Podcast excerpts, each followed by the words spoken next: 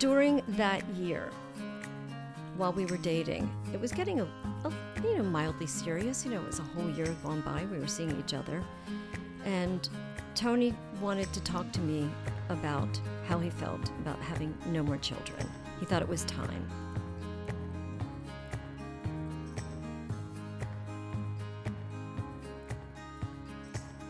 Hi, I'm Rosie, and welcome to my podcast, What Does Your Family Look Like? If you're a first time listener, then welcome. And if you're a returning listener, then welcome back. I am so happy to have all of you. Today is a very special episode because I have a special guest with me, and it's my husband, the man I've been talking about, Tony. Hi, Tone. Hi, it's nice to be on Rose's podcast. Thanks. Well, I I asked some listeners what they were interested in hearing about us, and they wanted to hear how we met. We met at work. Well, that's true. I actually hired her. And I was uh, setting up an office for the company here in Baltimore, and I had to hire a whole staff. And so the process was I called a couple of employment agencies, and they would send over a group of different ladies, and uh, they were mostly ladies, although we weren't particularly specific.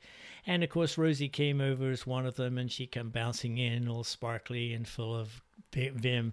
And it was exciting to have her. And of course, it was only a very, very short interview for me to determine that she was just one of the kind of people I wanted to have.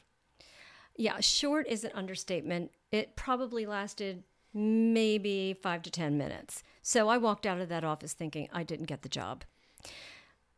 I go home. As I'm walking through the door, the phone is ringing. It's the employment agency. And to my surprise, she said, You got the job. And I was shocked. I mean, it was the shortest interview I've ever had. I was sure I didn't get the job. So it was a stock brokerage company, and I worked for four brokers, and I absolutely loved it.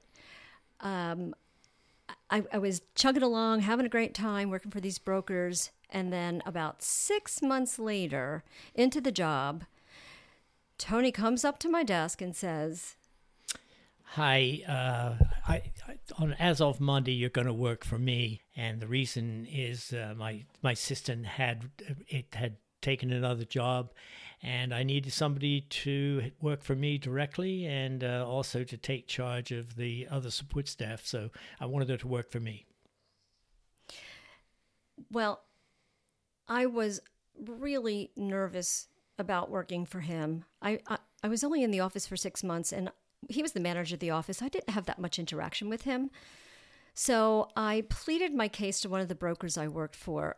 Um, over the weekend, I called him and I said, Can you please talk to Tony and tell him that you want to keep me? Maybe he'll listen to you. So he did. He he talked to him for me. Monday rolls around and the broker came in. He came up to me and he said, Sorry, kid, I tried. It didn't work. So then Tony calls me into his office and he says, uh, I understand you don't want to work for me and you don't want to be my assistant. And so let me tell you here's the deal you either work for me or you're out the door. Well, you can understand how I felt great trepidation working for him. I was not prepared for this type of edginess. I was only 22 years old and I was a school teacher before, so I was unprepared for the business world. So when he told me that I had to work for him or um, I was out the door, I was a little shocked. But I had to work for him. I couldn't decline the job. I needed the job, so I did. I worked for him. And it took me about six months. I was getting used to working for him. I was a little nervous around him, but I was getting used to him. He was a great manager, and he was demanding, and he was direct, and sometimes he was uncompromising. And when he got mad, it could be this mild explosion followed by this incredible calm, which kind of threw people off. We, you know, you don't expect that. You expect if somebody gets mad, they're going to hold on to it for a while, but not him. He would just in five minutes turn around, be cheery, well, I'm I'm a get get it out, get it over with, and then move on person. Yeah, well, we learned that, but it for everybody else around, it was a little confu- a little confusing. We were about 20 people, or about 20 people in the office, Yeah, right? there was about 20. Right. And we were just such a close group. We would have happy hours and Tony would organize outings. It was just such an enjoyable job. I love my job. So I already told I told you some of the harsher sides of him. Let me just tell you the great fun sides of him. He has a very big personality. He's so warm and friendly and magnetic. He really set the tone for the office. He was upbeat and fun. He created a total family atmosphere in the office. And he mentored young brokers. He was inspiring. So he had this business demanding side of him, and then he had this perfectly wonderful magnetic side of him, which created such a happy office. So eventually I became more comfortable with you, but not close in the sense that we knew everybody, you know, we didn't know each other's personal stuff, No, right? Yeah. So after about a year of working for you, it was a Monday. Okay. I came into the office, you were already in yours, and you called me in and you said, Rosie, I need you to come in for a minute and shut the door, which he never asked me to shut the door. So I knew that it was something, something was up. And he said, Do you remember the movie Kramer versus Kramer? And she said, I said- Yes, everybody knows that. And I said, Well, that scene happened to me this weekend. That's was how my weekend went. So to clarify, Kramer versus Kramer was a movie with Dustin Hoffman and Meryl Streep, and it was about a messy divorce. And it was the first time he had ever really shared anything with me, like, you know, shared anything that personal. I really didn't know how to respond. I just said, I'm sorry, and turned around and walked out. Well, the next one and a half years, we settled into a very comfortable working relationship. It was really easy and fun. I really loved working for him.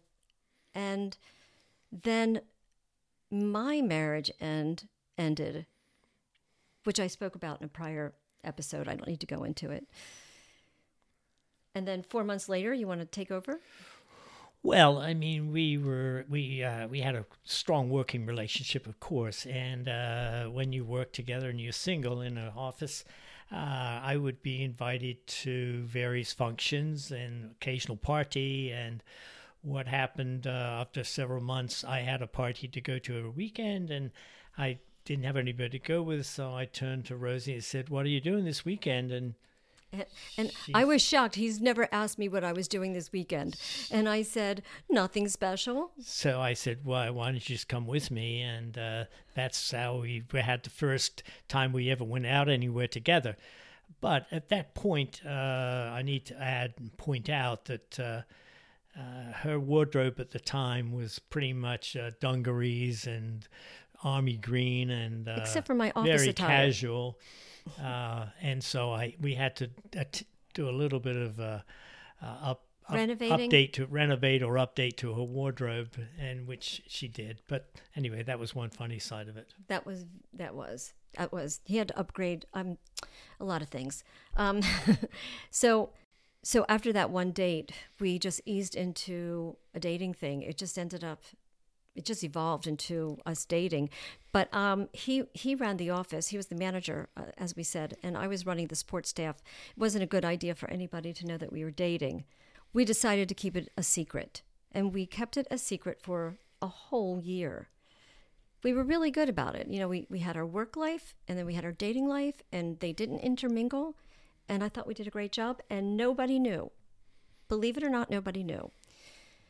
So during that year, while we were dating, it was getting a, a you know mildly serious. You know, it was a whole year gone by. We were seeing each other, and Tony wanted to talk to me about how he felt about having no more children. He thought it was time. Well, that was an important uh, issue that uh, she was 15 years younger than myself, and uh, I knew that that would be an issue coming up. I already had two wonderful young boys, and I just didn't want to have any more children. Uh, and I particularly viewed it as 45 years old, I didn't see myself being 60 years old playing catch. So I brought up the issue and said, I want you to know I don't really want any more children, so you've got to think about that. And uh, I was quite prepared with that situation. And I told her if that was a situation where she wanted children, I was quite prepared to walk away. You'll have to hear how that story played out next week. Thank you for listening. Please like and subscribe. If you love this episode, please drop us a five star rating and leave a review. If you want the inside scoop, follow us on WDYFLL, the podcast. Please join us next Wednesday for more in depth discussions about what families look like.